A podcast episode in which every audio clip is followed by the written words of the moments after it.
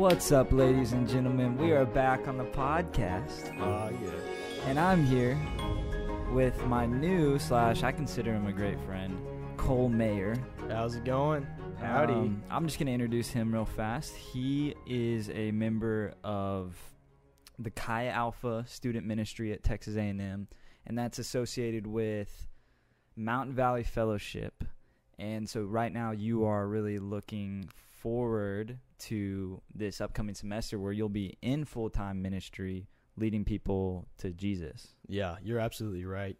And it's been such a blessing to be a part of the Aggie family for the last four years. Mm. And to grow up not an Aggie fan and to actually despise them because my mom went to Baylor. Oh. And so there was the Brazos rivalry back when A&M was a um, was in the Baylor conference as well. Yeah. the Big 12 conference.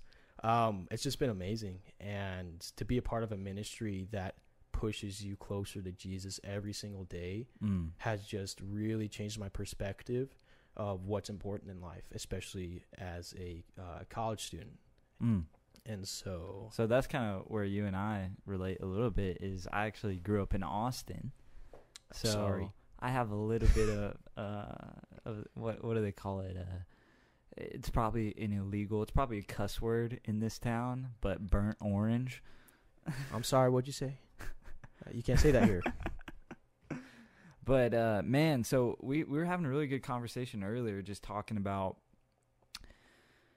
an eternal perspective and and really just kind of exploring this idea of I, I think kind of where I want to start is y- you were giving a good analogy on like salvation itself. Like how do we define, you know, it's such it's the question of lifetime, right? How do we Mhm. enter into eternal life? How do we inherit the kingdom of God? How do we um, be on the right side of history? Like, what does that look like? And he's flipping to the scriptures, which I love. Um, what, what does that look like, and, and how how do we know for sure? Like, is it is it all grace or all works, or is it somewhere in the middle? Like, what? And and are we seeing it from the wrong point of view to begin with? So, to reiterate what you said, um, there is a divide between different denominations Mm. on what salvation is. And salvation broken down, you could talk about for years and years and years until you eventually, you know, have your salvation because hopefully you're saved Sure. um, and meet Jesus. But biblically speaking, if you turn to Romans 10, uh, Romans chapter 10, verse 9, Paul says this is, He says, If you declare with your mouth Jesus is Lord and believe in your heart that God raised him from the dead, you will be saved. And then it continues on to verse 10 For it is with your heart that you believe and are justified, and it is Mm. with your mouth that you profess your faith and are saved and uh, are saved. And so you take that verse and you hold God to his promise Mm. because all scripture is Holy Spirit inspired, uh, written by man, and that's what the beautiful union between man and God is. Is God gives us the free will if we're in obedience and we're in constant communion and fellowship with Him to do great things, right. right? And so what you were saying earlier is like work based and then grace based. And in my opinion, those are two extremities. Those are two Mm. extremes Mm. right? Because if you just focus on works based, then you're just like Meaning good deeds. meaning good deeds, Mm. right? You are, um, you're saying, God, I can get into my heaven myself, and that's the American version of, oh, pull yourself up by your own bootstraps and get stuff done, Mm. right?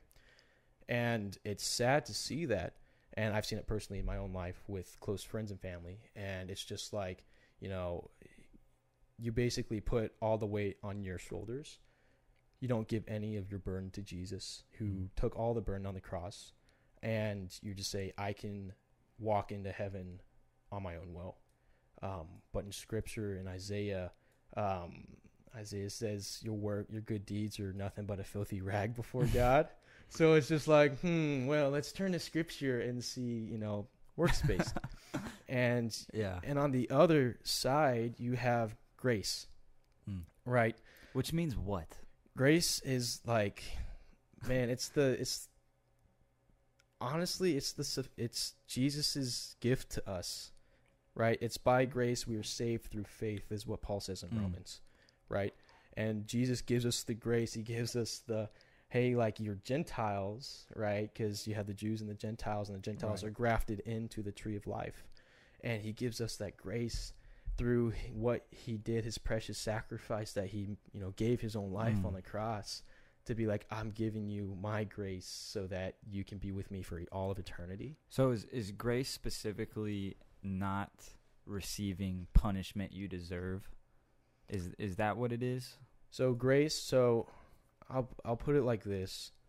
So in one instant, Jesus had on the cross when he was hanging for 3 hours, he Mm. had all of God's eternal wrath poured out on him. Mm. And if you were to look in the Gospels, right before he he was uh, basically taken and tried and and beaten and crucified, right? He was on the mountain with James, Peter, and John, and he was so stressed out about the thing he was about to do. And it wasn't the Mm. sacrifice that stressed him out; it was the fact that the eternal oneness between God the Father, God the Son, and God the Holy Spirit was about for the first time ever was about to be broken in that moment in time Mm.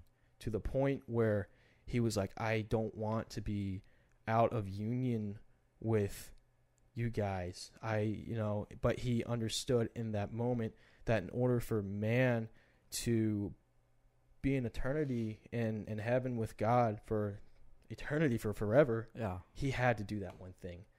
And so that's God's grace. That's Jesus' grace for us. But if you take that grace and you abuse it, then you get to the point of Lord, I I know you cover me, so I'm going to continue to sin against you. But it's cool because I said a prayer when I was 12, and I'm you know once saved, always saved. I got that cozy grace blanket. It's like a snuggie around me, and you're you say that one prayer and then you forget about it. But that's not at all what Christianity is. It's a Mm. real definitive relationship that you have with Jesus. And Mm. if you're a friend with somebody, you're like you don't say, "Oh yeah, like I'm a, I'm your friend." Like you meet this guy when you're in college, right? Let's say, let's say like you and I, you know, we met recently, Yeah. right? And you know, we're dapping it up, we're hanging out, and it's like, "What's up, dude?" Like, Yeah, "Yeah, what- ah," you know what I mean? yeah. And so you're just hanging out, and then I just say, "Well, see ya." Mm. and then the, for the rest of my life i never see you again or i intentionally Mm. don't see you again and then i have the audacity to say bailey mullins is my best friend Mm. though i don't know you and that's Mm. what you get when you have a faith based solely on grace to the point Mm. where it's abused it's saying i know who jesus is but i haven't had a relationship with him for years but Mm. I have the audacity to say that I know him as close as my closest friend here on earth. Mm. And and I, I think it was at one of the small groups with Chi Alpha that I went to that we were talking about and going through this book, like explaining and understanding that God has emotions, Yes. that He feels things Yes. to a deep level. So it's Mhm. like we can hurt God's feelings. That's in a sense, exactly right. You know, which is like kind of scary. It, if because I can't imagine how that would feel to me, but someone that invented emotion himself, you know, it's interesting. Well, then you give, you in, you invent emotion, you create emotion, or you just like well, God's maybe- un, God's or- uncreated, Or right? maybe, yeah, maybe So- he didn't invent emotion. No, maybe he- that's just his nature, and then exactly we're right. made in his nature. yeah. So when you talk about all of eternity, like God uncreated, which Mm. He is, um, you see that He in the beginning. You know, God said, "Let us make man in our likeness." Right. So it was already established, but then it was recreated in man. Mm. So that's a thought to ponder on. That's pretty. You cool. know, I really liked uh, uh, to continue what you were kind of going over right right there. Okay. Um, uh, you brought up an analogy. So so what? I'm so sorry. It's all good. Uh, I was like, I heard it in my ears. I was like, it's right here. That was Monsieur Daniel Owen, Oh, probably really? wondering, "Hey, are we going Are to we gonna- run Catan later tonight?" yeah, I can feel the angst. we're we're planning on playing Catan and Daniel. Tell him, th- Shameless plug. tell him to get on here and watch us. dude. because we're gonna talk some smack I'll- about. him. Uh, Yeah. Hey, where you at? I emoji. I emoji. I emoji. I kind of left, and he was on a support call because Daniel Owen is also um, becoming a full time minister with Chi Alpha, mm, and we were raising support, and that's a, that's a lot of fun. Um, and he was on a support call, and I didn't want to intrude, so I Mm. was just making my sneaky getaway out of the house. mm. Um, I'm gonna text him real quick on a. Dude, the thing about. Daniel, and I hope he sees this eventually because he's not on it right now, is that I hope he, he, he is the only guy I've ever met that every time I see him, I just want to smile and give him a hug. Dude. Like every single time. I totally relate. and man, when you get to get when you get to know Daniel Owen, it just gets funnier and funnier because Mm. this boy will say anything, but he says it in a way that it's just like I wouldn't think this thing is funny if it was said by anybody else, but since you said it, I think it's hilarious. Yeah.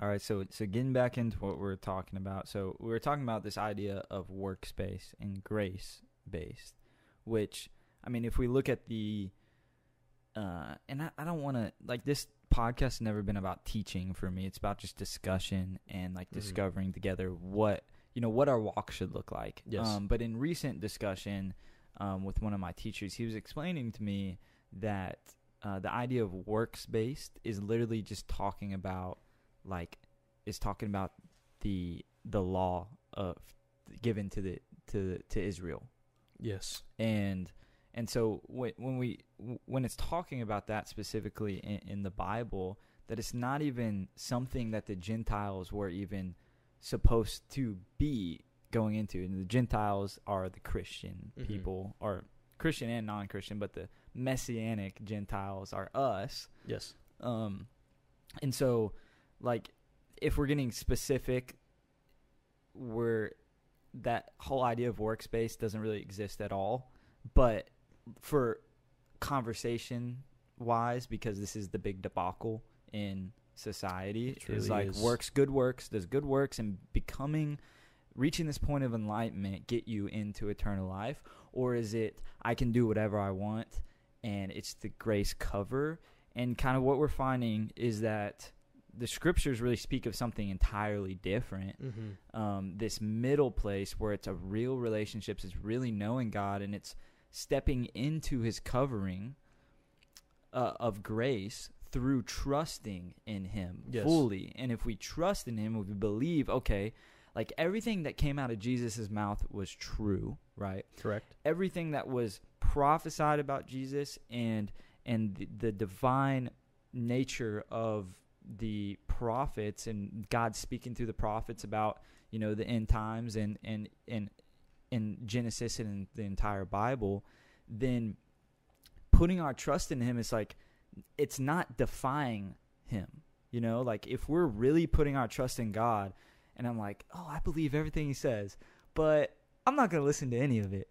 What is like? Is that? And, and you were started to talk about earlier the sanctification process, and you you use this analogy of like metal. Yes. Um, so when you talk about um, purification, so before I get into that, um, there's this thing. There's a difference between purifying and sanitizing. Do you know the difference between the two?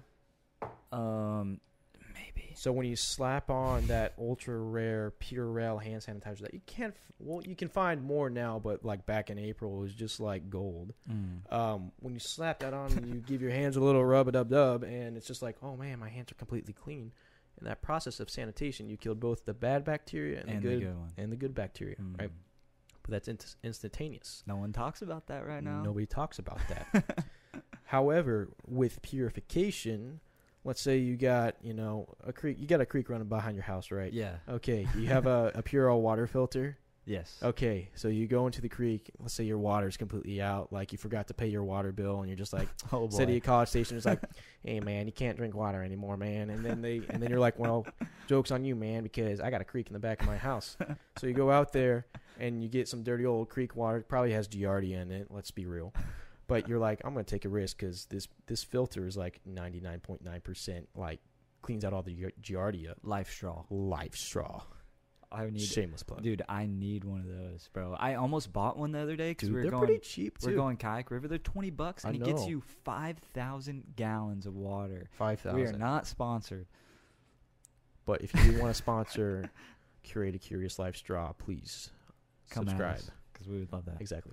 Um, but anyways, back to the analogy. Let's say you you you uh, scoop up some good old creek water, College Station creek water, and you let that thing filter out. It's not instantaneous filtration. It takes time. Mm. In the same way, in the book of Malachi, and there are uh, more more uh, verses about this in different books of the Bible.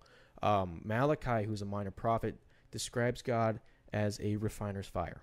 Mm. And when you look at that, when you look at metallurgy, for example, and you look at the process of getting a raw piece of silver or a raw piece of gold and turning it into something that you see in a bank heist movie where they're like, man, I can see my own reflection in this. This is worth at least a million dollars. They're just like, there's a process behind it. Yeah. And so what happens is, in this case, we're going to use silversmithing, right? And silversmithing, um, what happens is the silversmith takes the raw piece of metal and puts it in a cauldron, heats it up to about 2,000 degrees Fahrenheit. So it's like, it's pretty hot. And so, like, he sticks it over the center of that cauldron where the heat is the highest, and he watches the impurities boil off. And then he takes it back, looks at it, scrubs it off, lets it dry, or not dry, but lets it solidify again because it's, you know, pretty liquid at this point. And then, um, and then sticks it back over the fire. Mm. Well, the silversmith knows when that piece of metal is getting refined when he starts to see his own reflection in the metal. Mm. In the same way, when you're being refined by God in your faith through trials and tribulations and testings, God is starting to see his own reflection in your life. And Mm. so when you get to that purification, that's why people aren't instantaneous like Todd White's, uh, who is a really good uh, speaker and an amazing Christian, and he's a role model of mine, spiritual hero, sure. um, because he he lives out the gospel, and he's just like such an amazing example of living out the gospel. But that's aside the point. But when you get to that that process, and you know you're getting there, like it's a amazing feeling because you're with you're withholding uh, or withstanding rather the temptations of the enemy and in the same point in time your faith is growing. And that's what jesus says in the parable of the sower in matthew 13 when he describes the the soils right? So the seed which is planted is the word of god Mm. right? And the soils depicts a human's heart. And there's four types. Excuse me. And you have the the pathway which is like if i tossed a, a seed on this wooden uh, wooden floor nothing would happen right? There's a Right. path um, and then you have the rocky soil where there's a bunch of rocks in it and you have the thorny soil and then you have the good soil well in this case i'm going to use the good soil so when when a seed is planted in the good soil and it germinates and the roots take hold and you see a little sprout well the sun um, you know if you if everybody went through ninth grade or fourth grade science class, they know what photosynthesis is. Or if you're homeschooled, you know, because Corona, And you don't know. you know, well, then you have a friendly thing called Google. Very wonderful. The. Oracle. The Oracle, yes, that actively listens to you. By the way, so watch I- Is that is that act? That's true, right? Uh, if you talk about like a re- oh yeah, like I have an awesome golden retriever, and I would love a red dog bone for my golden retriever. If you talk about that enough, it will actually like target you with ads. That's funny because I do. Do we? I guess we do agree, like on Facebook and stuff, when it says like access to your microphone. I th- I assume because it always says it after access to your camera, Mm-hmm. and so I assume it's just when you're videoing. And I understand that they're like advancing these algorithms and stuff, but I I'm still not fully sold that it's from talking. But just yesterday, I was talking to my girlfriend on the phone about uh, Tevas versus Chacos. Chacos are way better, by the way. they they are. They really are. And uh, but I do have I my Chacos. One of the straps got broken. You know what Or- good, good thing is? Yeah. Chacos has a lifetime warranty on every single pair, so you can send them back and uh, get them repaired. And that's what I did. But they took a long time because of Coronas. That sucks. and so I had Tevas to walk around with for a while, and my feet got used to them, mm-hmm. and they're actually pretty comfortable. They're not the best. So, so this is how I describe a Teva versus a Chaco.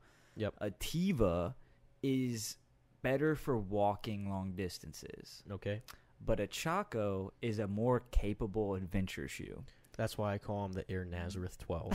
the Air Nazareth. the Air Nazareth, man, nothing's better than Air Nazareth 12. But I, I did see a Teva ad on Facebook. Like right after that call, I was like, okay. I, I did I look it up? Did I? Someone's always know, so- watching me, and I have no privacy. Oh. But anyways, back to Matthew 13. Yeah. Um, so when the seed germinates and it starts to sprout, the sun comes up and it gives it light, and that Mm. light grows the plant. And Jesus describes because the because his disciples were like, "What does this parable mean?" Because this is the, like the first major parable that Jesus um, uses throughout the four gospels, right? And so when the disciples ask Jesus, like, "What does this mean?" He goes into details, like, "Hey, the sun is meant for tribulation and testing, right?" And he uses the rocky soil and the good soil, for example, because in the rocky soil, the roots can't go deep into the earth because the rocks are impeding its growth. Mm. However, when um, when they can't grow deep into the earth, they grow on the nutrient-rich topsoil. Mm. That's why you'll have people who come to know the Lord, and it, and this is what Jesus says: they spring up very quickly, right? And you see people do that. They're like, "Oh, I love the Lord," and they're like, they start like being like all like jazzed up. They're on that spiritual high, which is very real, by the way, and and they s- and and then they have their first test Mm. of faith. And Jesus says, the sun scorches the roots because they were exposed, right? And so when the roots were exposed, to, so when the faith was exposed to testing and tribulation, they fell away Mm. because they didn't grow deep and they still had rocks, which are rights, like their unyielded rights or what the rocks are, and they weren't ready to give those rights up.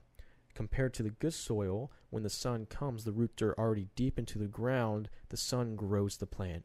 Because in Rome, I love the book of Romans. Like, Yeah. I really do love the book of Romans. Like, when I got right with God, I read Romans and I was like, this is so good.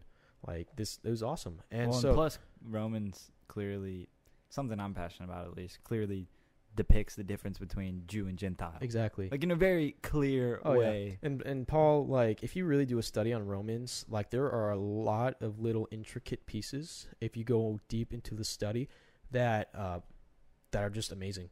Mm. And and Paul uses a lot of literary devices. And I'm no me, I was no means an English major, but I I do respect the way he wrote in in the time, and of course, Holy Spirit inspired and everything like Sure. that. But Paul says suffering will produce perseverance, perseverance will produce character, and character will produce destiny, Mm. right? And it's that suffering that the the sun comes up. That's that's what it is. It's suffering. Like you have to be willing to suffer for the gospel. If you're a Christian, like life is hard and you're going against the grain of the world, therefore you're going to suffer. Mm. And it, there are, are many ways. Like there might be rejection in family and friends. You might lose friends. You might lose you might lose a job.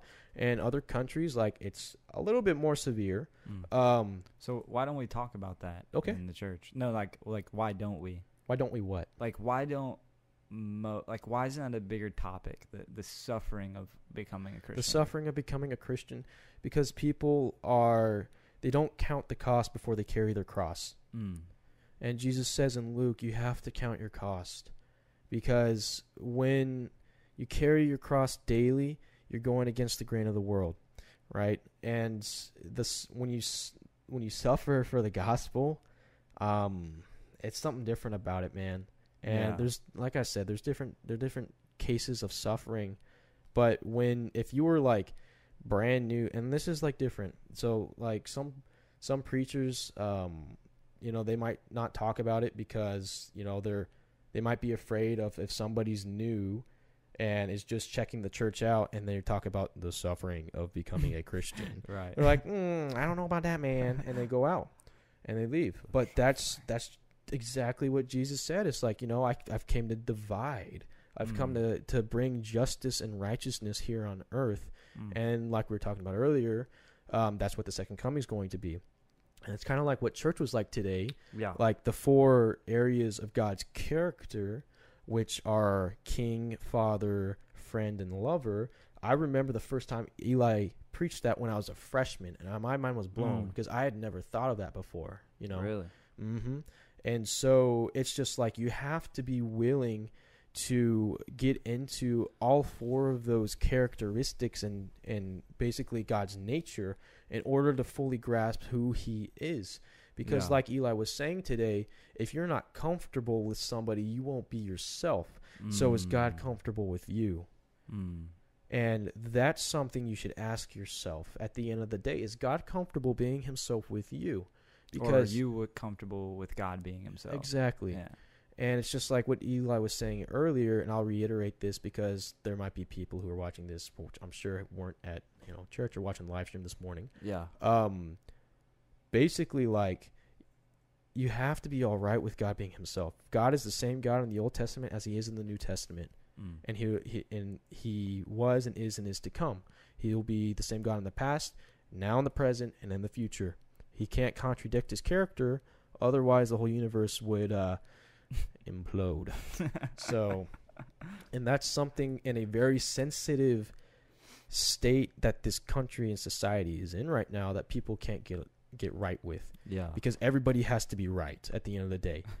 That's it's just like oh like I'm tolerant of other people's uh, perspectives and um, don't impede on my perspective otherwise I'm going to get very sensitive and very uh, reclusive about everything. Mm. Uh, Mm. you know there's different um, reactions to that.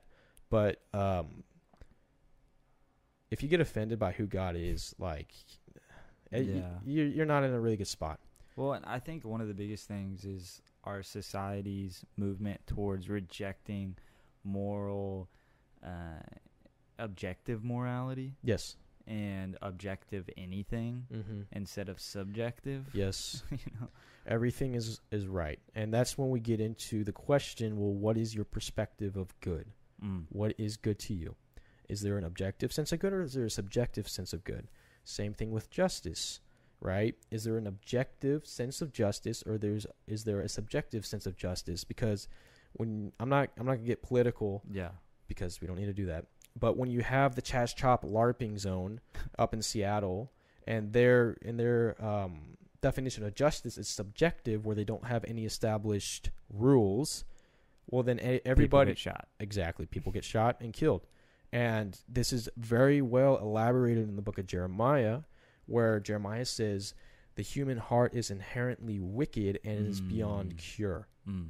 Right so when somebody says oh like my good outweighs my bad well what are you basing the good off of because everybody is like well i'm better than that person Right. and they're always willing to compare themselves to the next person or they'll always like use a base example of like well i'm better than adolf hitler Mm. obviously and so like And God forgave him, right? and god forgave him right and so like you have all these subjective views but yet at Yeah. the same point in time like sin leads to death Yeah. no matter what if the bible says like if you have hatred in your heart for a brother you've committed murder Sure. you've killed him if and you if and you, even if you think about it from a, a human justice point of view, if Mhm. I'm going to court for like, you know, assault, yes I assaulted someone, and they're like, "Oh, well, you need to spend, you know, 30 days, whatever, uh, in jail."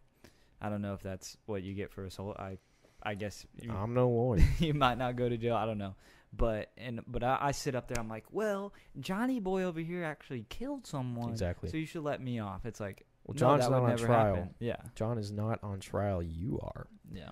and so that's why jesus says there will be weeping and gnashing of teeth Mm. because when we compare subjective good between peers and between other people, you blame shift. And blame shifting is what Adam did to Eve. Well, the woman Mm. you gave me made me eat this fruit. Yeah. What's funny is he was standing right next to her Exactly. when she took it. Exactly. And when you blame shift, it's all everything when it boils down to the centerpiece, every excuse not to know God is an excuse to justify sin. Mm. That's something I've learned over the last four years of ministry, of being a small group leader as a college student and now as a uh, full time minister in a collegiate uh, ministry. Yeah. Everything boils down to the justification of sin. Mm. And the reason, because in Rome, I love Romans. Because Um, we want sin. More. Exactly, exactly. In Romans 1, it, it says God gives people over to their sinful desires. And that's Mm. because that's because God loves somebody so much that he's not going to force you to be in heaven with him for an eternity, but gives you the opportunity to opportunity to choose for yourself whether or not you want to choose your sinful desires and lusts or you choose an almighty, good and justified and righteous God. And he's willing to say, "Hey, I've made a place for you that if you don't want to spend an eternity with me, you can go there and that place is called hell." Mm. because God isn't going to hold a gun to your head and say you're going to spend an eternity with me forever and ever. Amen. Mm. Like he wants people who really do love him for who he is to be there with him. Because eternity is forever, and I don't think people really grasp that perspective because we're all on a, a time based conundrum, and I Mm. love that word's fun conundrum. Conundrum. but and we're on a we're on a, a time based perspective, and James goes into this so well when he says, "Your life is nothing but a mist." Mm. and it's so, it's so funny. I'll use an example. Um, two years ago in small group, I was with my guys, and I, you know, and every small group leader kind of like is iffy about the whole hell conversation because you're just like, hey, like hell's real, guys. Like this is what the Bible says, and Jesus talks about it a lot, so we need to talk about it.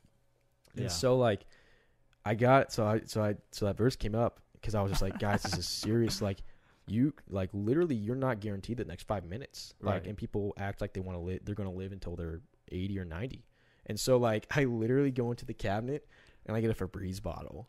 And i was like james says this your life is nothing but a mist and go you're dead. Where are you now? Yeah. i'm like oh watch this.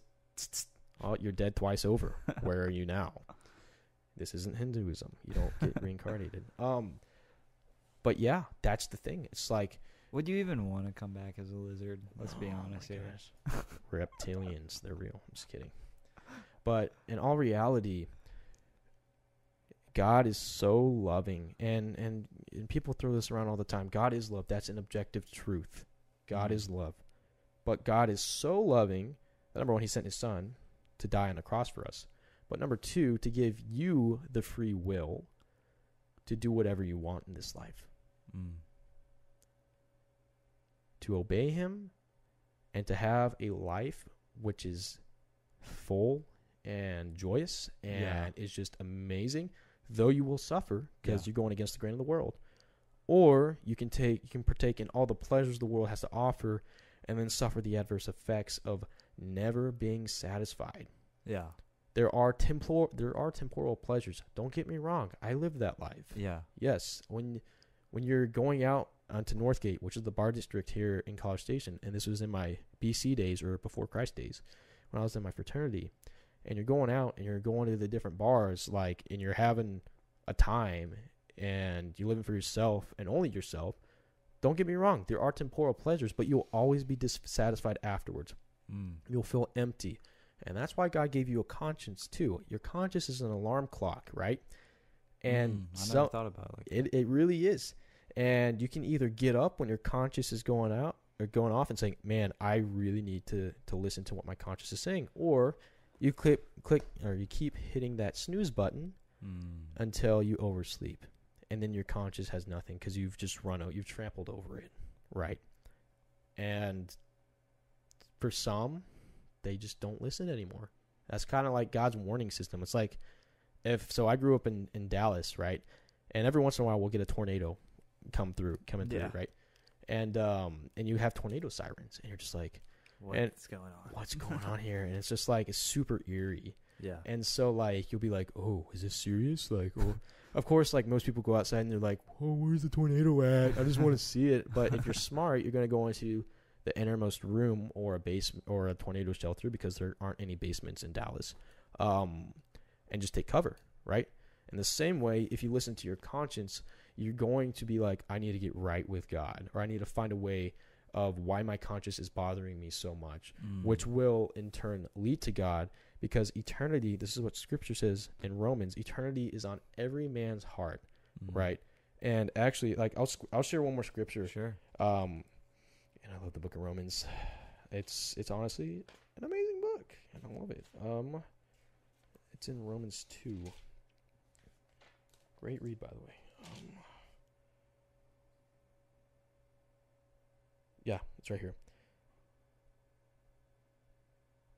So Romans 2:15 they show that the requirements of the law are written on their hearts their consciences also bearing witness and their thoughts sometimes accusing them and at other times defending them.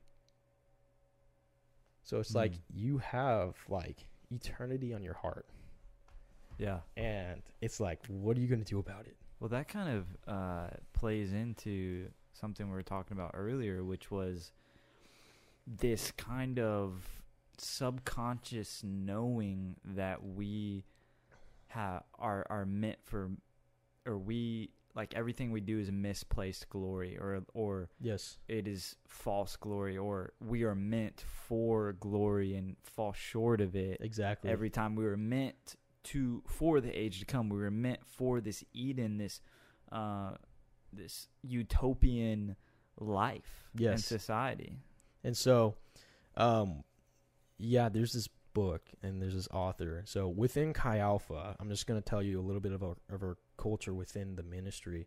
We have books called old dead guy books. and these guys we read are old and dead. And it's, you know, these guys are guys who have had such an amazing and profound walk. They've affected masses of people and they're worth the read because they share their their walk on in the books. And so like we collect these books and you know we have libraries and libraries and libraries. And you know my friend daniel owen is just like a book collecting fiend. All right? Like i'll tell you a story a story later. But anyways like there's this guy his name is fw Boreham. He's old and dead and gone. But anyways he he wrote a book. It's called three and a half moons. And if you can find it for a decent price i would highly suggest you get it. Because it changed my perspective on a whole lot of things. But what bailey was mentioning he wrote in that book and in that, he said, there is a sense of misplaced glory because man has recognized that their crown has been casted Mm. um, because of the sin that they've committed. So what man tries to do is they try to come up with these these glorious things that in the eyes of man look amazing. They look awesome. Like for example, landing on Mars or Yeah. landing on the moon, for example, or or you know creating a cure for cancer or any other like historical and astronomical feat. solving world hunger Exactly. Um, you you have these things in the eyes of man are amazing and glorious and awesome and just strike awe into you. But at the same point in time, it will all be in vain because if it's not from God, you have a misplaced glory because you're aiming for earth. We have a Mm. maxim in Chi Alpha where it's just like if you aim for if you aim for earth, you get nothing out of it. But if you aim for heaven, you get earth thrown in it. Mm. And so like what Boreham was saying is that like everybody recognizes sublimely that they are meant for e- an eternal kingdom, that they know that they're royalty. That's why everybody has these grand schemes in their mind of, hey, like I want to advance humanity to the extent that I want to. And that's a Mm. lot of people at Texas A&M in the engineering department. And we've had like conversations with guys that they're very noble causes, but at the end of the day, it's going to be in vain or it's going Mm. to be it's nothing but vanity because it doesn't have God in it. yeah Right. And so like we are co-heirs with Christ. That's what the Bible says. We we will rule on the right hand of him. We are ad- adopted into the sonship, right? And so we will each have a crown in heaven because we're all royalty, kings and queens of the kingdom, right? Um but people on earth that aren't saved, that aren't right with God, they they sublime like I said, sublimely recognize it and that's why they throw in these major feats because they want it they want their they want the good to prevail and that's going back to good um and they want their name on it exactly and then it goes to pride Yeah. I, I was listening this earlier. I think after church, I, I came and just like prayed and t- took a little nap, and I, I put on some instrumental music. And sometimes when you put that on, then Spotify radio will send you some other stuff. exactly And this one had words, and it was a, a song that I'd recognized before, but it's this like very like heartfelt woman singer that is like basically saying without you there is no purpose Yes. and uh just hearing that it just like hit it hit me and it was just like i mean that spiritual truth was just like right in front of my face like and, and i've known that but just reiterating that and like feeling that in the moment was like yeah like i that is so true. What per, and i think that's what everybody struggles with right? Uh and because both in you you and i came from that like party culture once. Yeah. and it, the problem with that, and when, when you reject the glory of God and, and the things He has for you, and He wants to bless you with, and you say, ah, no, no, I'll make it for myself, and I'll Mhm. figure it out myself, and you know, maybe later, you know, you tend to be in this circle Yeah. where you're always looking for purpose, and it's never found. Yes. It's like where, like I have tried so hard. Uh, this is what I told someone one time, and they're like, "Oh, well, you're so young. You couldn't have tried everything." I was like, "I literally tried everything to give me purpose, Yeah. and there's nothing but Jesus Himself and this promise and this looking forward to this cosmic encounter where everything comes to a close in this story we call humanity." Yes. you know uh that there's nothing but that that could give you any type of substance because Mhm. w- if you're not going for that what else is there you got 70 years probably Maybe. yeah Depends how stupid you are. Uh, some can give more, some can give less. depends on how many, much beer you drink Ooh. well. See ya. But yeah, um, the purpose of man is another um, question we get a lot. Well, what's the purpose of man if God exists, which He does? Um, and the answer is to worship God, mm. right? To worship the All Creator, and He will give you a purpose, right? And so you, and that purpose is revealed in different passions that He has instilled in you.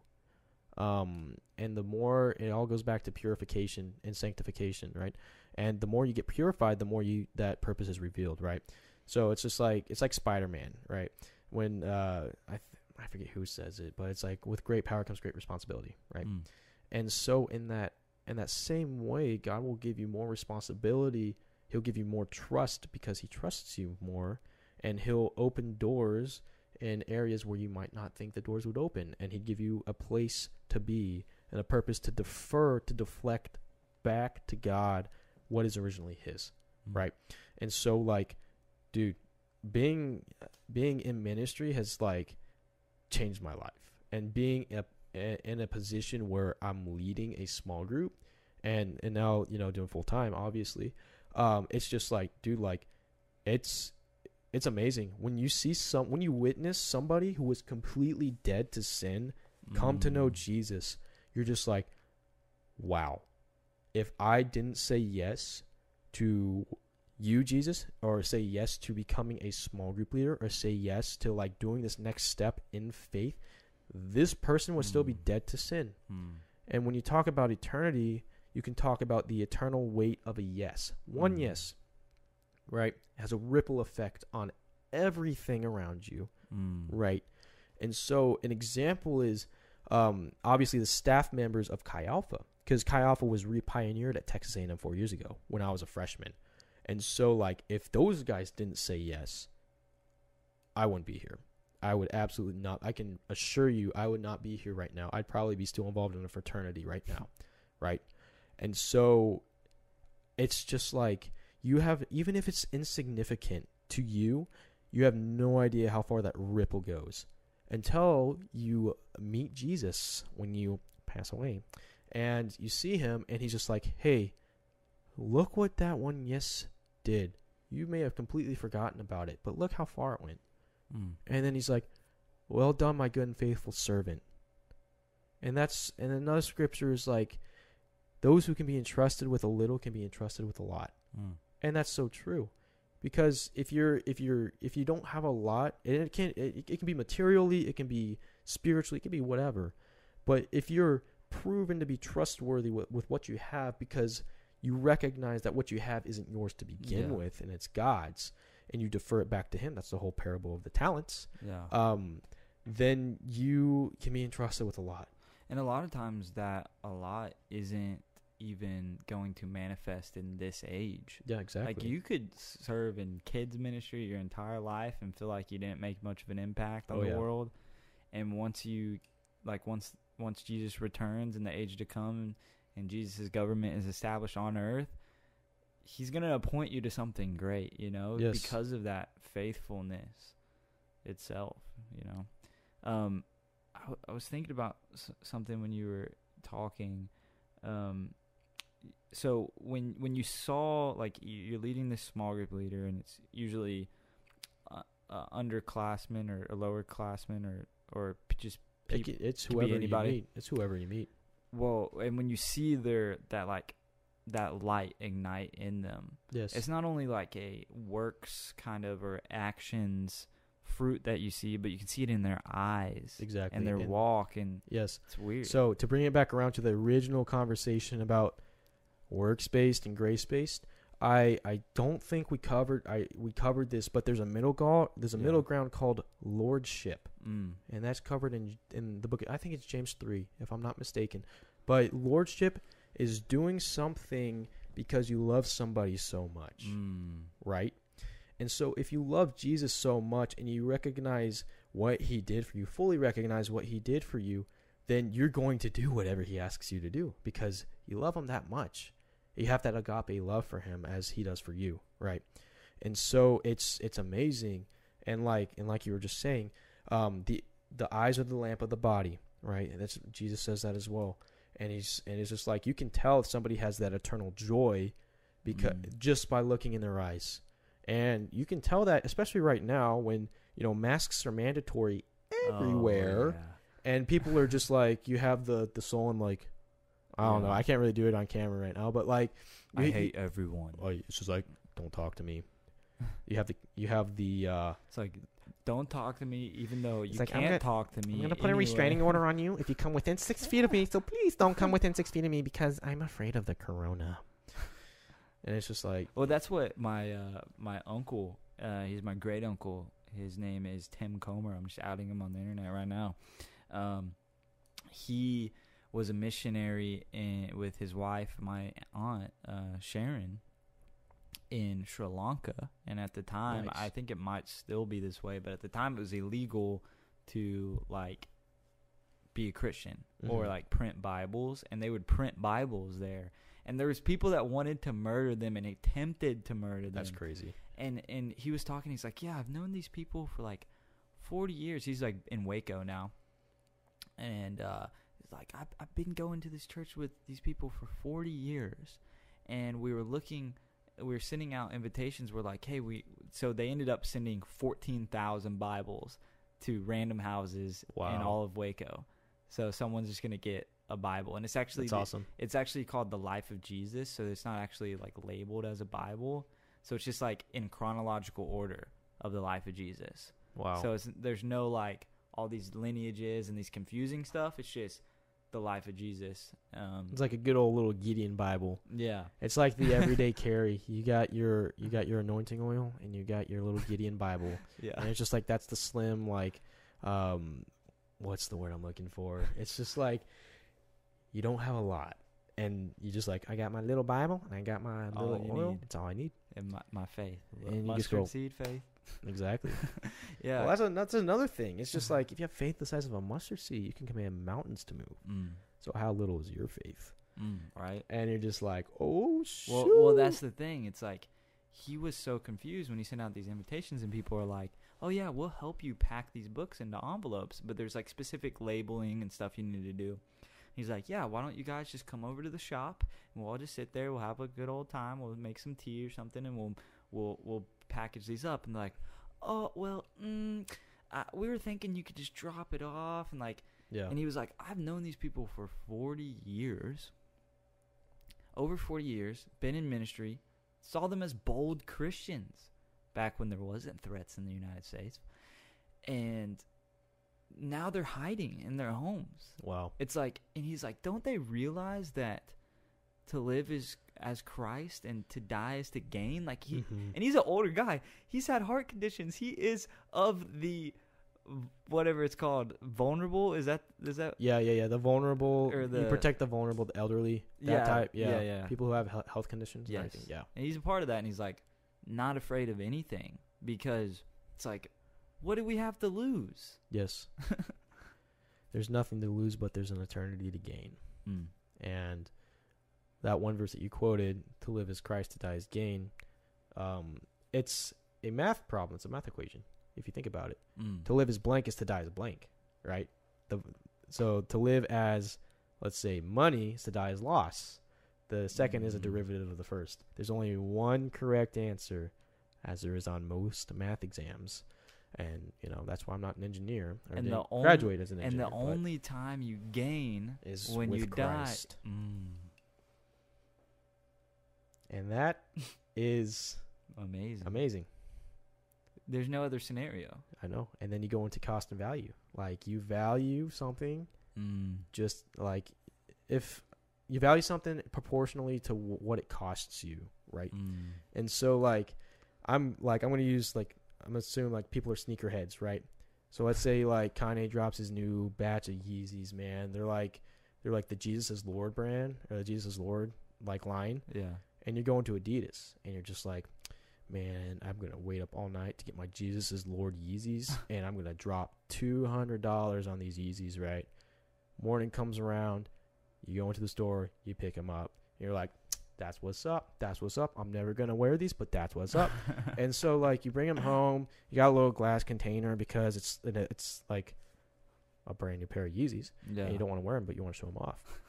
and so you put it in a glass container, and you're just hanging out. And then your buddies are like, "Yo, dude, we're gonna go to Ross, and we're gonna look for some good deals. You wanna come?" And you're like, "Dude, heck yeah, let's go. I love Ross." And you go to Ross, and you're just like, all your buddies are doing whatever, and then you you're like, "I'm gonna go to the sneaker section, right?"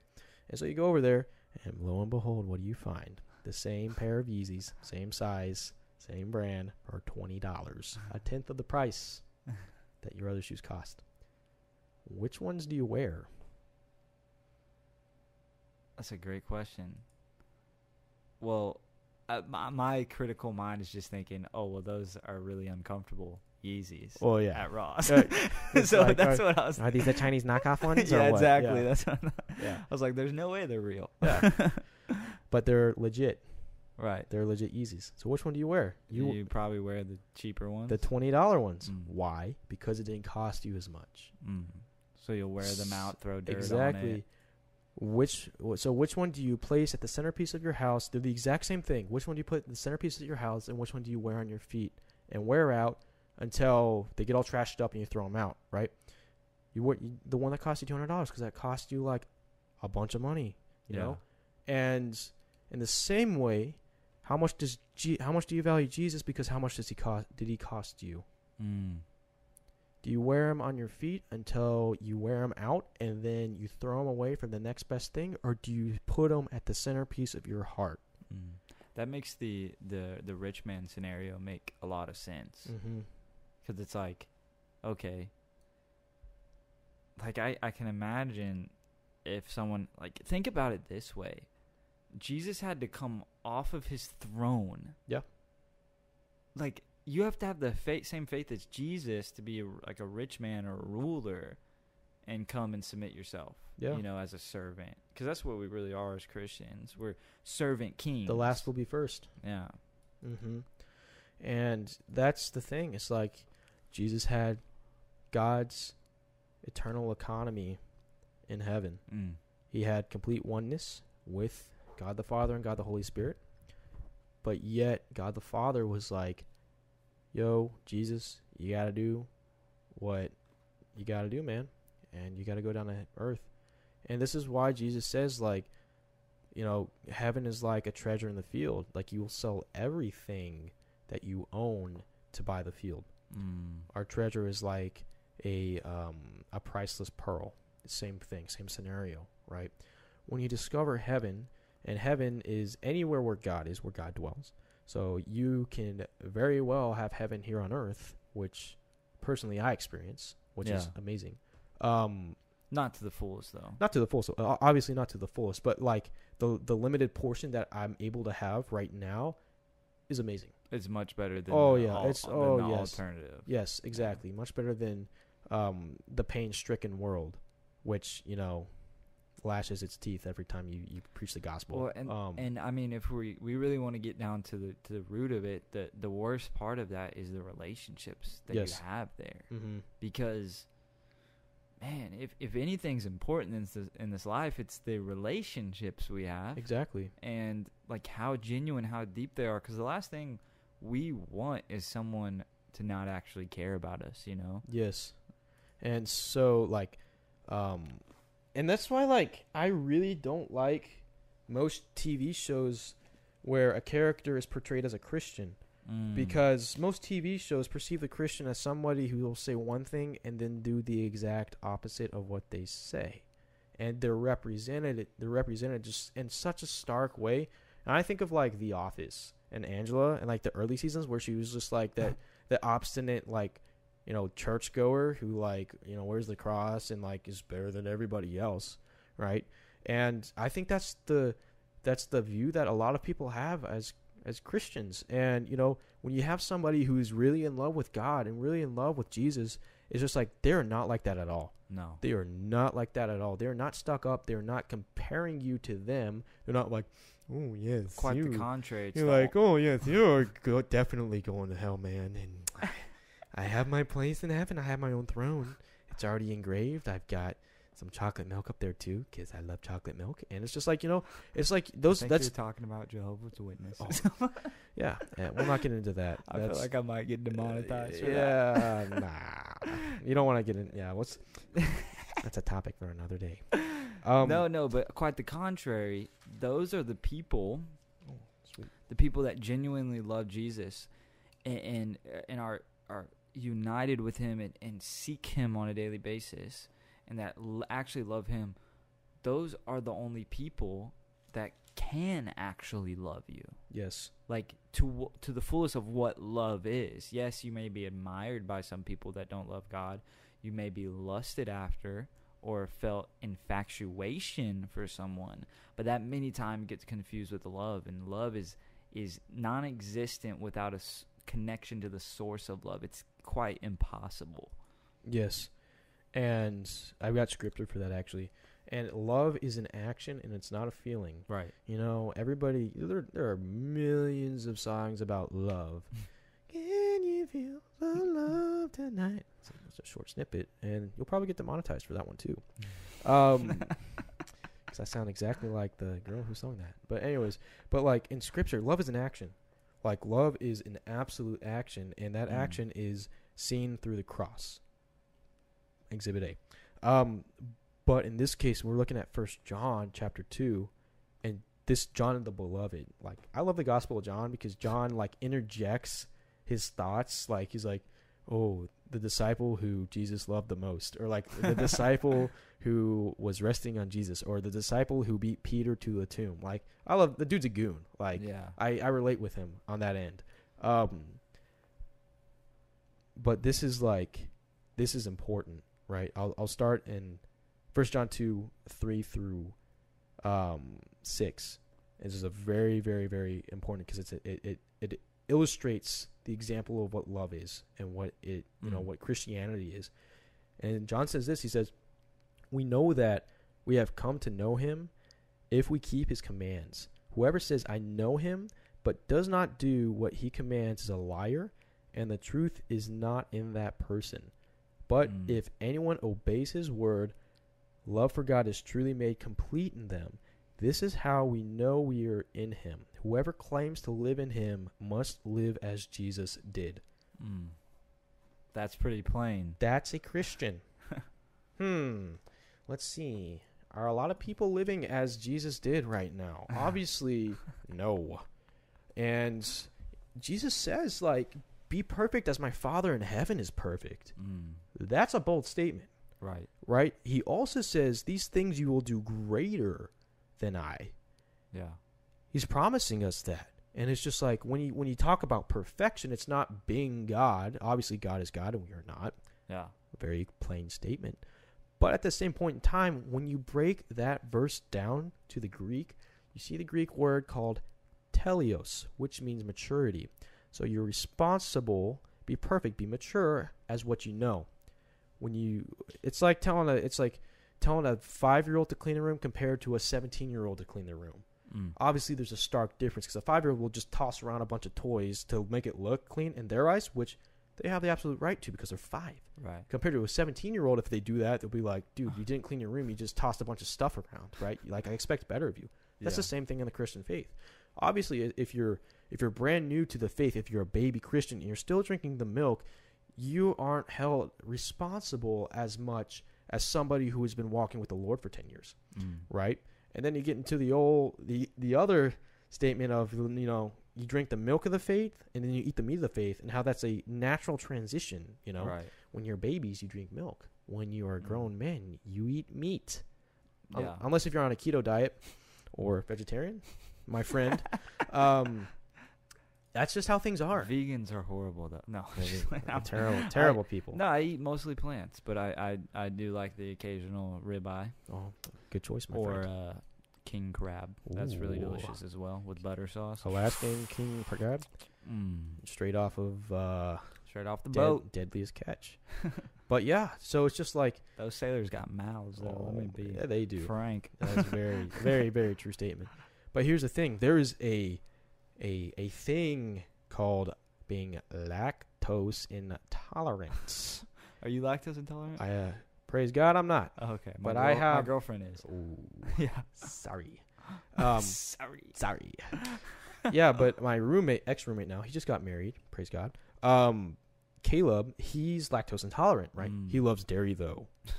So, So, he eats it anyway. yes, except for milk, he's drinking he's drinking almond milk. But basically, Okay. how this relates to faith is that if you drink milk for way too long, you become lactose intolerant to what's being fed to you. And the thing is, you notice it, but more importantly, the surrounding people notice it because when you have bowel issues with this lactose and you start, you know, passing gas, like everybody knows that you're lactose intolerant. Mm. Same thing with Christian with the with Christianity. If you've been drinking the milk for way too long and you're obviously not progressing in faith and you're stagnant and complacent and comfortable with where you are, people will tell. Starts to smell. It starts to smell. It starts to stank in here. And so that's when you have to be like, "Okay, Lord, what's next?" If you recognize that in your life right now, you have to recognize that hey, like God is calling you to be a teacher. God is calling you to minister. It's it's time to eat the meat of the faith and start getting into the word on your own. Because like Mm. You can only be spoon fed for so long before it starts to get weird. yeah.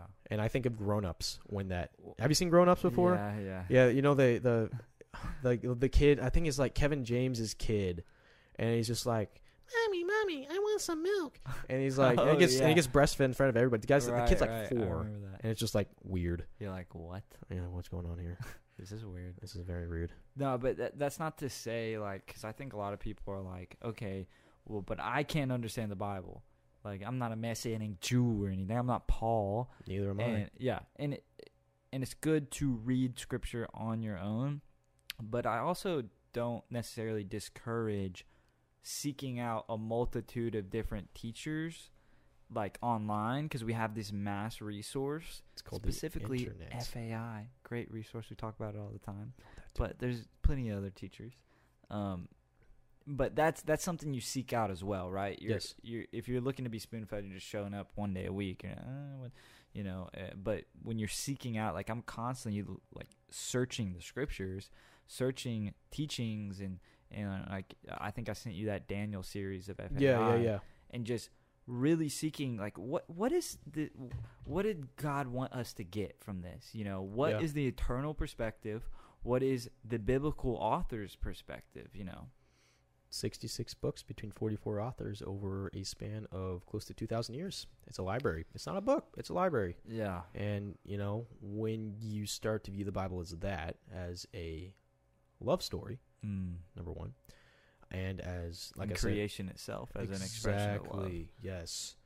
Um, it opens your eyes so much more because people are very tempted to be like, the Bible's a book. I'm like, well, mm-hmm. man, you smoking crack or what? Because it's not a book. It's definitely a library if you look at it in a perspective. And it's just like, dude, Isaiah was written like 750 years before Jesus was born. Yeah. Yet there are prophecies about Jesus in that book, which did come true.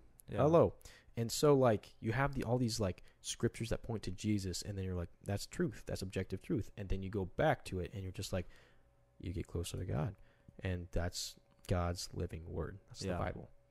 And it's you know if you have one, feel lucky. Yeah. It's a miracle because there are a lot of people all over the world that would die literally die to have a Bible Mm.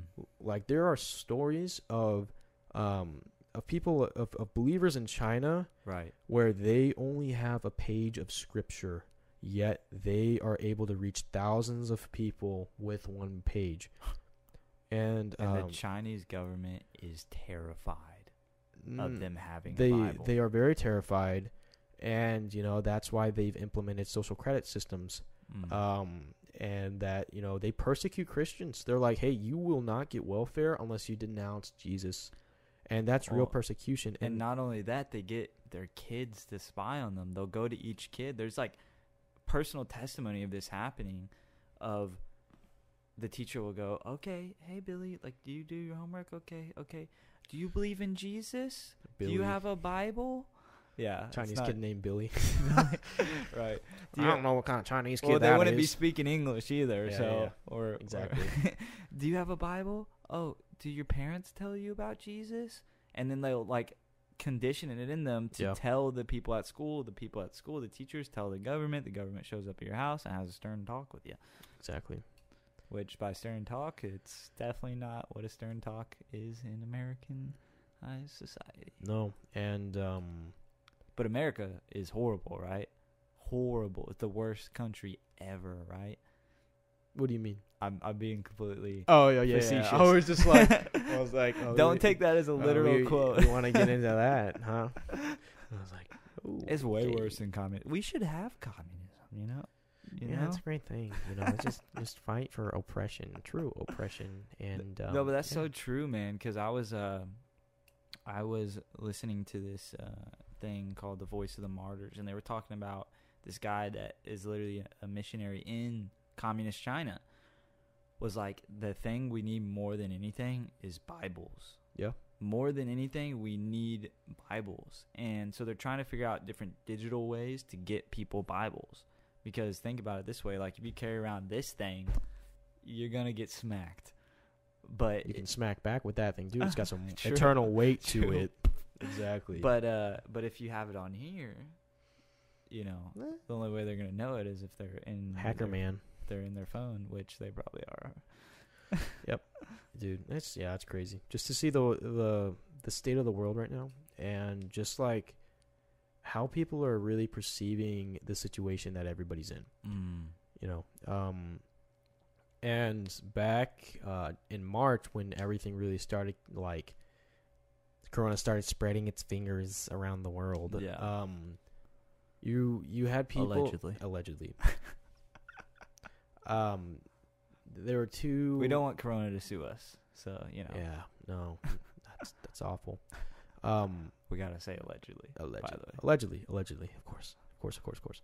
Um but the two scriptures are like second chronicles 714 and then like uh psalms 91 that whole chapter. And people were quoting out, out the wazoo. And it's just like if my people would humble themselves and then i'll turn an ear from heaven and hear them. And then psalms 91 is Mm. talking about a pestilence which is another word for disease and how you know god will shelter you if you stand under his wing against these pest- this pestilence and so people were quoting that out the wazoo. And I remember seeing it all over Facebook. I'm like, dude, heck yeah! Like people are getting Yeah. into scripture. Right. People are standing on a biblical, eternal truth that God has promised us, and they're implementing it into their lives. And then, and you- it was honestly unifying It people. was, yeah. People, more people going to the park, more people just like out, more people like spending time with each other and Mhm. friends, and more people like thinking about eternal things. yeah, too, exactly. like- What is? Wait, I need to start thinking about like because I might die because of this. Oh, I, let me get into the Bible. exactly. And we saw that for a brief second, Yeah. and then, as the world does, it just back to hatred, back to Yeah. anxiety, back to very wicked things. And um, you know, I personally got a lot of blessing out of quarantine. yeah, like just me spending too. time with the Lord. And then- Exactly. yeah. And that's something that um, our pastor was like, "Hey, you had two months. Right. You had two months to be alone with the Lord. What did you do with it?" Right. and it's just like, man, like, dude, with Kaya, oh my god, it's so much fun. So I was telling you about this before we started the podcast, and like we, as a ministry, we did this hundred day of prayer, hundred days of Mhm. continuous, consecutive, twenty four hour prayer, right? And we would post up in All Faiths Chapel, which is like the chapel on campus. And we basically do like squatters' rights in one of those meditation rooms. Yeah. And we'd be like, yo, bro, like, you can't come in here we're praying. We're interceding for the community and the campus and everybody. And we're just praying it out, man. And um, basically, then Corona hit. And Mm. Texas A&M was like, hey, man, you can't really Shut be in here anymore. Uh, you have to move. oh my god. And so we were just like, well, what do we do with it? And so we had an RV. and over spring break, we had some awesome people, you know, take charge of that because literally, like, how it worked was guys would have the graveyard shift. We would start at 8 p.m. and we would end at 8 a.m. So you're praying throughout the night. You're making some sleep sacrifices. And Mm. and we're just like giving the benefit of the doubt to the ladies uh, because number one for uh, safety and security reasons like you don't want them to be out at 2 4 in the morning when there could be some sketchy characters out um, and then on top of that you know just being gentlemen like hey like we'll take the graveyard shifts you, you guys just intercede during the day um, so we so we went from all faiths chapel in Janu- from january to march the rv for a week and then we were like well what do we do now Mm. and so we had we had people at the house um, for a little bit, and then we are just like, this isn't gonna work. Um, so we moved it to this lovely application called Zoom, and, um, and yeah, we just zoomed it out, man. And uh, Yeah. you know, we the thing is, is just like if like you go until you're relieved, you pray until you're relieved, and so for some of the guys, it's just like some people would not be too, or they would uh, fall too much in love with the back of their eyelids, and you would they would miss their. Uh, Shift. their shift. And so some guys would be praying for like four hours at a time. Or my roommate Ryan Hoffert, like I love Ryan, and if and you guys will probably never meet him, but he's one. He's the most humble guy you will ever meet in your life. He literally sleeps on a mat on this like little wooden eagles eagle's nest in our house. Like he doesn't sleep on his bed; he sleeps on his mat. And I'm just like, dude, I don't get you, but you know, if you like that, you know, praise God. But Yeah. this guy would literally sign up for like four hour shifts intentionally. and he'd be like, Yeah, man, I'm just going to get along with God for four hours. And, and it's just like, and we're, we're joking about the holy points. It's like, oh, yeah, like Ryan's definitely to prestige here in a second. Like, he's about to hit that like level 10 prestige, like in this holy points. And so it's just like, man, like in that time, like when you get along with God, he reveals so much more to Yeah. you. And that's the initiative is you want you have to want to get along with God because if you feel forced to get along with him, nothing's going to happen. If you feel like, "Oh, I'm obligated to get along with Mm. God because I'm a Christian," you're not going to grow. It's a loving relationship. It's the same thing if you're dating somebody like you you have to you obviously have to love them um to if you're going to date them, but at the same point in time it's just like you want to be with them if you're in love with them. Like and that's the whole thing with Jesus. Yeah. It's like if you really love him, you're going to want to be with him. And uh, yeah, it's just like this crazy thing, and you very you you start to um, put eternal things on your more important uh, list, most important list, and you start to to weigh things with an eternal scale um, Mm. than a worldly scale. So Mm. Dude, and one of my favorite things to do is just explore or imagine what the age to come will be like. dude, Like what is going to be possible. Like I I know space travel is going to be like it's going to it's to be legit. Like and I can just imagine like hey Cole, uh you want to meet me at the top of you know a mountain at Big Bend later? All right, and then we just fly to it. stop. What's good, bro? What's oh, good, I bro? just want to have lunch up here, you know. Cool. yeah, Eat some uh the the fruit of the tree of life. the fruit of the spirit, love, joy, peace, all that stuff. Dude, well, do you have anything else to say? I know we're a little late to this game here. Dude, no worries. Catan can wait. All right. Angsty Daniel Owen can wait.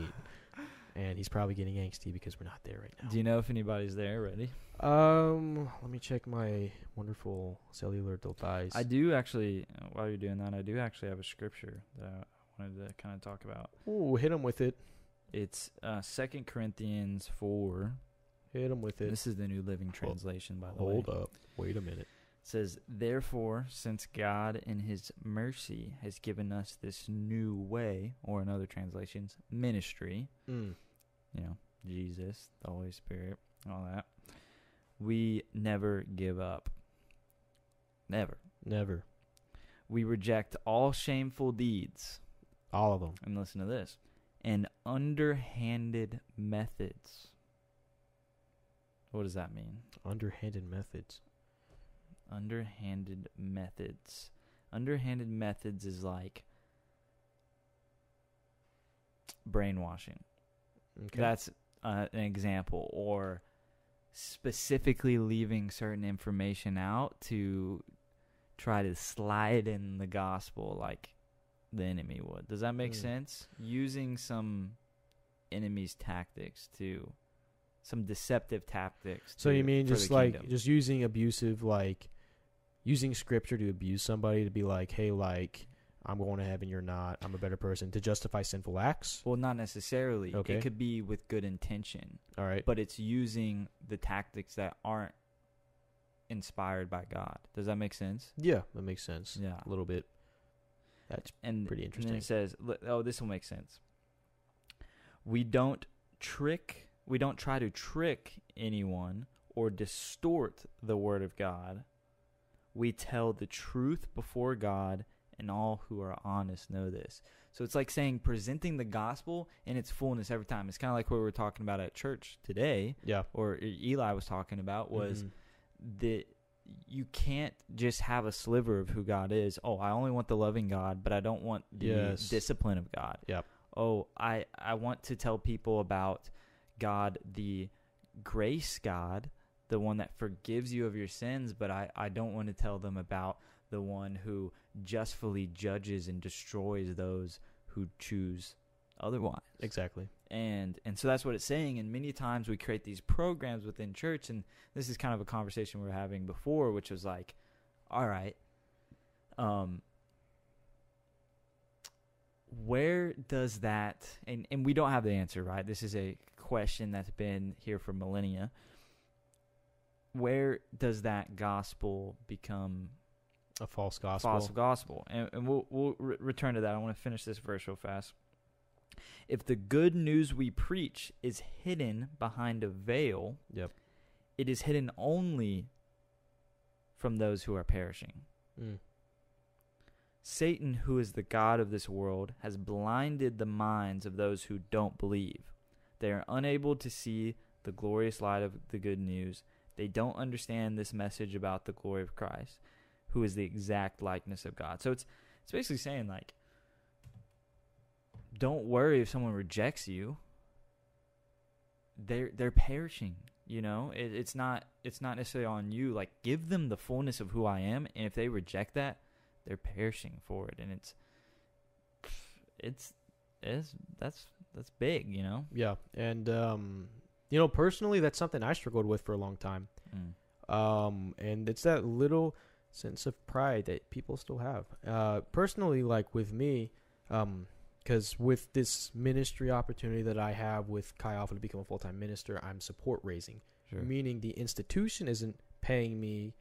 I'm going out and dream casting with people about, hey, this is what God is doing on Texas A&M's campus right now, and I want to be, I want to continue to be a part of it. And I'm basically like, hey, man, like, do you want to lower me into the well at Texas A&M, which is the missions field, and then pull me out of the well with students? Mm. And it's just like, that's what support raising is. And Mm. you'll get some yeses, you'll get some nos, you get some hard yeses, you'll get some hard nos. Yeah. And so it's like, Money, money, money, money, money. like money." I like money. And so, uh, but not really. Because you can't love money and God at the same time. Yeah. It's impossible. Um, Well, and like you were explaining earlier, it's not really that much money. yeah, no, it's the bare minimum. And I'm fine with that. I'm completely fine with that, you know. Um, growing up, I, you know, I grew up in a um, upper middle class um, part of the you know part of the nation, and so like eh, you could I could basically ask for anything and I'll get it. Um, but at this point, it's just like man, like I you know money is just a material. It's a it's the create it's a material that gets you materials, and and like one of my one of my passions is I love to invest both in people and also in the stock market. Um, Yeah. That's just one of the passions I have. And so like when when you take that, it's just like I will invest in something that has you know that will that will get me a return. You know, and with people, it's just like, are you willing to invest? Because you're not investing in me. You're you're basically saying, hey, like this five dollars or fifteen dollars a month that I'm giving to you, I'm tr- entrusting you with this, and I'm entrusting you that you won't abuse this. And basically, what it's doing is like fifteen dollars a month. That does not sound like a lot of money, but if you think about it, like that's a couple of cups of coffee with a student on campus, where you can sit around a coffee table and talk about their eternity. And that fifteen dollars a month might seem insignificant to somebody's eyes, but in the eyes of God, that fifteen dollars has eternal weight to it. Mm. And so when you talk about like the veil that the devil has put over people of this world and you talk about like appeasing man, that's something I Mm. struggled with for a very long time is appeasing people. And that's something that Jesus says is like not going to happen because the gospel divides. Like it is like the sword of truth. And it's just like, listen, it's going to slice the world in half. You'll have people who are totally for it, and you'll have people who are totally against it. And then in Revelation, Jesus says you can't be hot or cold Yeah. you know, you were since you were lukewarm, I'm going to spit you out of my mouth. And it's just like it's it's that sword, man. You can't you can't have a foot in the world and a mm. foot in heaven at the same point in time because You get chopped in half. you get chopped in half and you just fall into hell.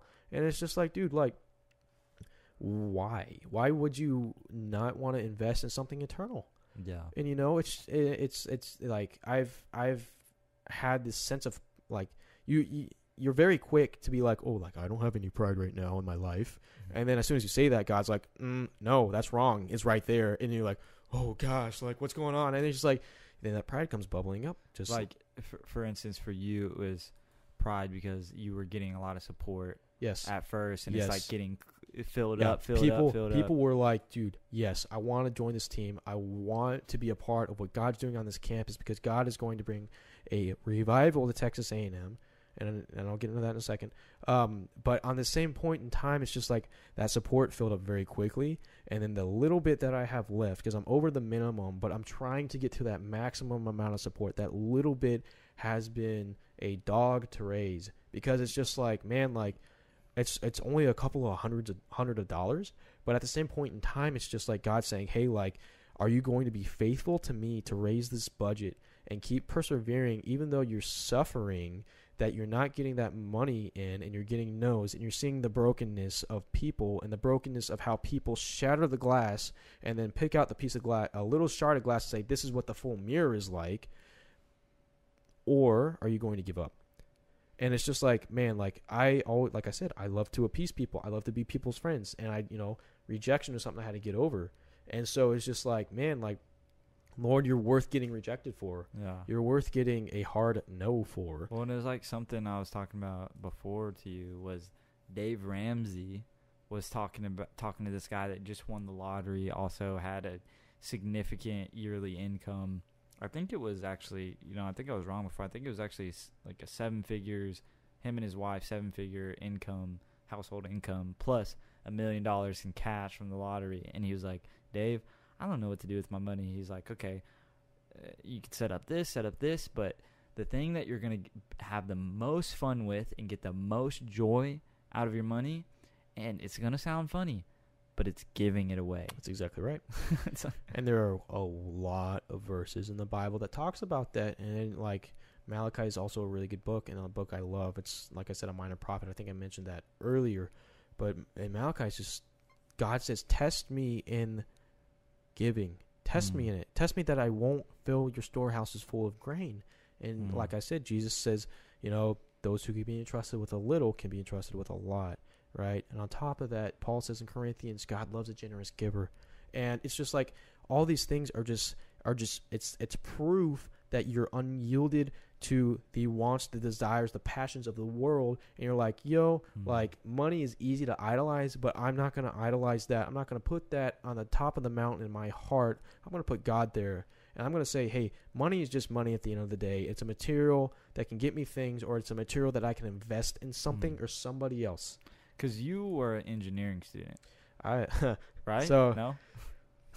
little bit about me. So freshman year, I came into A and M as a a uh, happy-go-lucky engineering student, wanting to uh, Make a design million dollars. no to design to design airplanes. Right, Mm. I was a huge plane buff as a kid, man, and so I was like, dude. I'm gonna design the sickest plane in college. It's gonna be sick. and like I get into my like freshman level engineering classes, like like I had to retake Cal one uh, from high school, and then Yeah. it's just like so I got to like first semester, pretty solid two seven five GPA, ah, C plus, it's all right. Second semester comes around, I mean Cal two, uh, chemistry for engineers, which sucked, and then I'm in like my second engineering class where we had this dang marble project, and if you're like an old ag at this point and you know what the marble project is like, you can kind of relate to my suffering in this aspect. And when I got to the It middle, sounds easy. and it's not easy. you have to code. You have to implode. It's you ha- it, it- it what sucks. it sounds like is one of those like maze things that you make out of like paper towel rolls and Yeah, and no, then put the marble down there. yeah, no, no, no, no, no. It's nothing like. It's kind of like that, but you got to code it and program it and build Mm. it. And it's like, uh, no, I'm not a coder. I've never coded in my life. And coming into the freshman year, I was like, I have no idea what I'm doing. And so like, I get to the midpoint of my freshman year, and I'm just like, I hate what I'm doing. And there is a lovely thing for you college students out there called a Q drop. And I had four of them at my disposal, and I was like, I'm punching the eject button. I'm like, I'm like passing out Q drops. I'm just boom, boom, boom, boom, and Use I them all. three of the four in one semester. I graduate, or not graduate. I finished that semester with three hours. with three hours. it was a theater class, and I pulled a C in it. I finished with a 2.0 in a theater, an intro to theater class, because I was just like, I, I was just done with school, man. Yeah. And so like I took a couple of years, I took a year and a half in general studies to kind of figure out what I wanted to do, and I had this you know, like pull towards business, and I was like, ah yes, Mays Business School, full Mm. of snakes, and I was just like, yeah, I'll do general business, and you know because my GPA was trash, finishing with a 2.0 on on the theater class. yeah. Um, so I I go to the business school. I graduate. Uh, I graduated in May with um, a university studies general business degree, which is still a business degree. It's like the adopted child. it's just um, not from Mays Business. No, School? it is from Mays Business School, but it's not like a specific track. So it's not like finance or supply chain management or management or Huh. or any of those other So tracks. it's a loophole. It's kind of like uh, mass jack of all trades, master of none type But of you degree. still can say I got a bachelor's degree from Mays Business School. It says that on my degree. It's hanging Oh, in my room, hey, and I finished. cool. It did that with minored in economics and communication, and I was just like, you know, this seems pretty well rounded, you know. And I knew since my freshman year that I was going to go into ministry. That's when God called me into full time ministry. It Was my Right. freshman year, um, and it was just like, what's a degree that I can both honor my mom with, um, and that I can have a well rounded degree when I graduate because um, that's just that was my own personal conviction. I was like, I'm not going to go to college uh, to a, a, a world renowned school and graduate with something that you know isn't worth its price. You know, and that and that and you know that's just my own personal conviction. And you know, I wanted to honor my mom Yeah. because she helped me out a lot in college. Um, and I was like, Mom, like I'm gonna go into business, and she was like, Go for it. Yeah. So yeah, so I wasn't an engineer. I was. I call myself an engineering alumni student.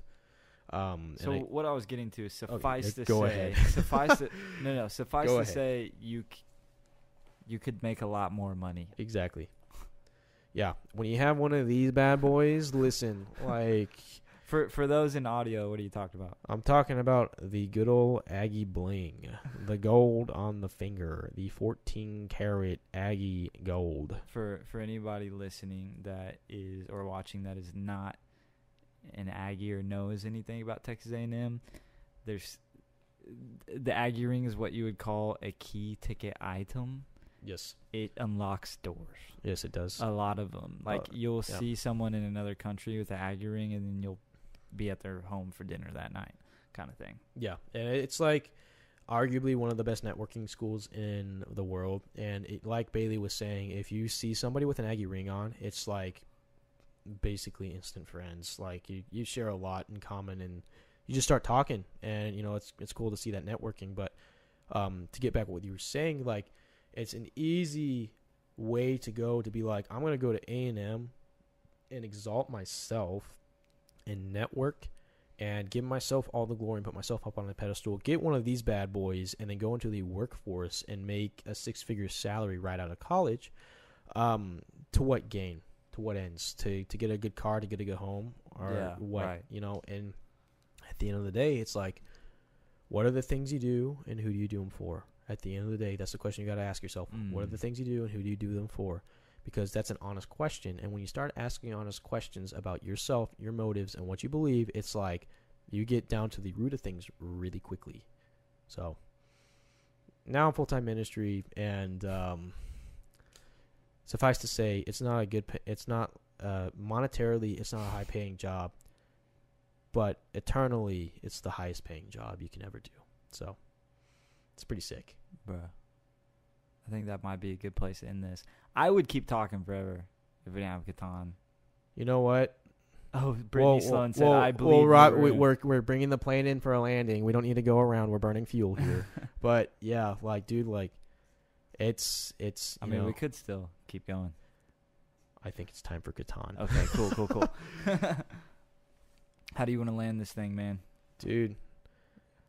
It- asking so the eternal weight of things is important to think about. Um, Mm. going back to the eternal weight of a yes, um, and just being honest with yourself and saying, "Lord, what am I saying yes to? How how can I grow closer to you today than I was yesterday?" And that's the part of salvation, because most people say like the most popular version of salvation or the word saved is in the past tense Right. Mm. and and I'm wrapping this up in a bow so we can get going here. But that's the past tense. It was like, oh yeah, I've been saved since I've been I was 17 years old when I Sure. gave my life to Jesus, right? And so you have people like are using that word all the time, but Paul uses it most popularly in the Bible in the future tense, Right. and that's something to that you An look. eschatological viewpoint, or to put it in layman's term, an end of age apocalyptic viewpoint. Which sounds crazy when you use that word apocalyptic, but it was actually quite a popular phrase Yes. for everybody in the history of the Bible. Exactly. and and to and to bring that into perspective like you're presently being saved saved and you're going to be saved in the future. And it's just like i uh, you strive to be more saved today than you were yesterday. You strive to be closer to god today than you are yesterday. Mm. and you you're constantly growing. You're constantly like getting in the word getting alone going into your closet or wherever you get alone with god and you're just talking.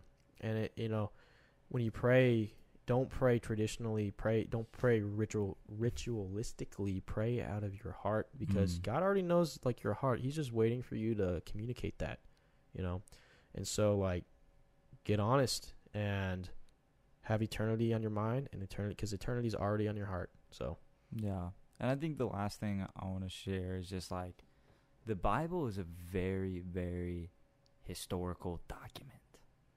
These Yes. things happened, they've been confirmed by atheistic historians, which I don't even understand that. How can you, you know?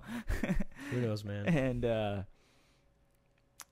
anyway it's just it's a real trust in a real person that is going to do a real thing and that real thing is going to be come back to earth and put death to death for for good i always love this quote it's put to death the things in you that will be put to death on the day of the Lord. Yes. So you don't get put to death on That- the day of the Lord.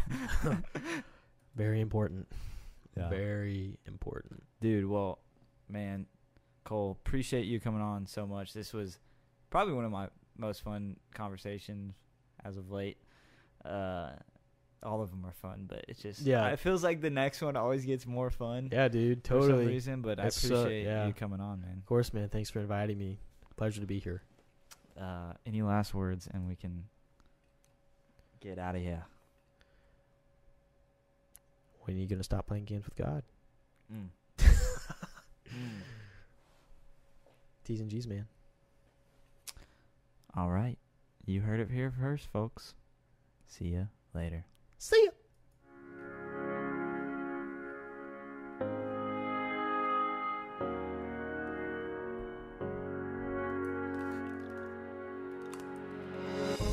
Oh, by the way, if you're listening on the audio right now, um, you can watch live on YouTube. So go over to Created Curious on YouTube and hit that subscribe button, hit that notification bell. Come on. Hey guys, if y'all are listening on the audio right now, please go over and subscribe to the YouTube channel. You will get all of the podcasts there instantly. So we live stream on the YouTube, and if you want to get the episodes as soon as possible, go over to Created Curious with Bailey Mullins on YouTube, and you'll have everything right there. You can also interact with us live during the show and comment. A lot of times we read those comments and we add that into the discussion. So thank you guys so much for listening, and I hope y'all have a great day.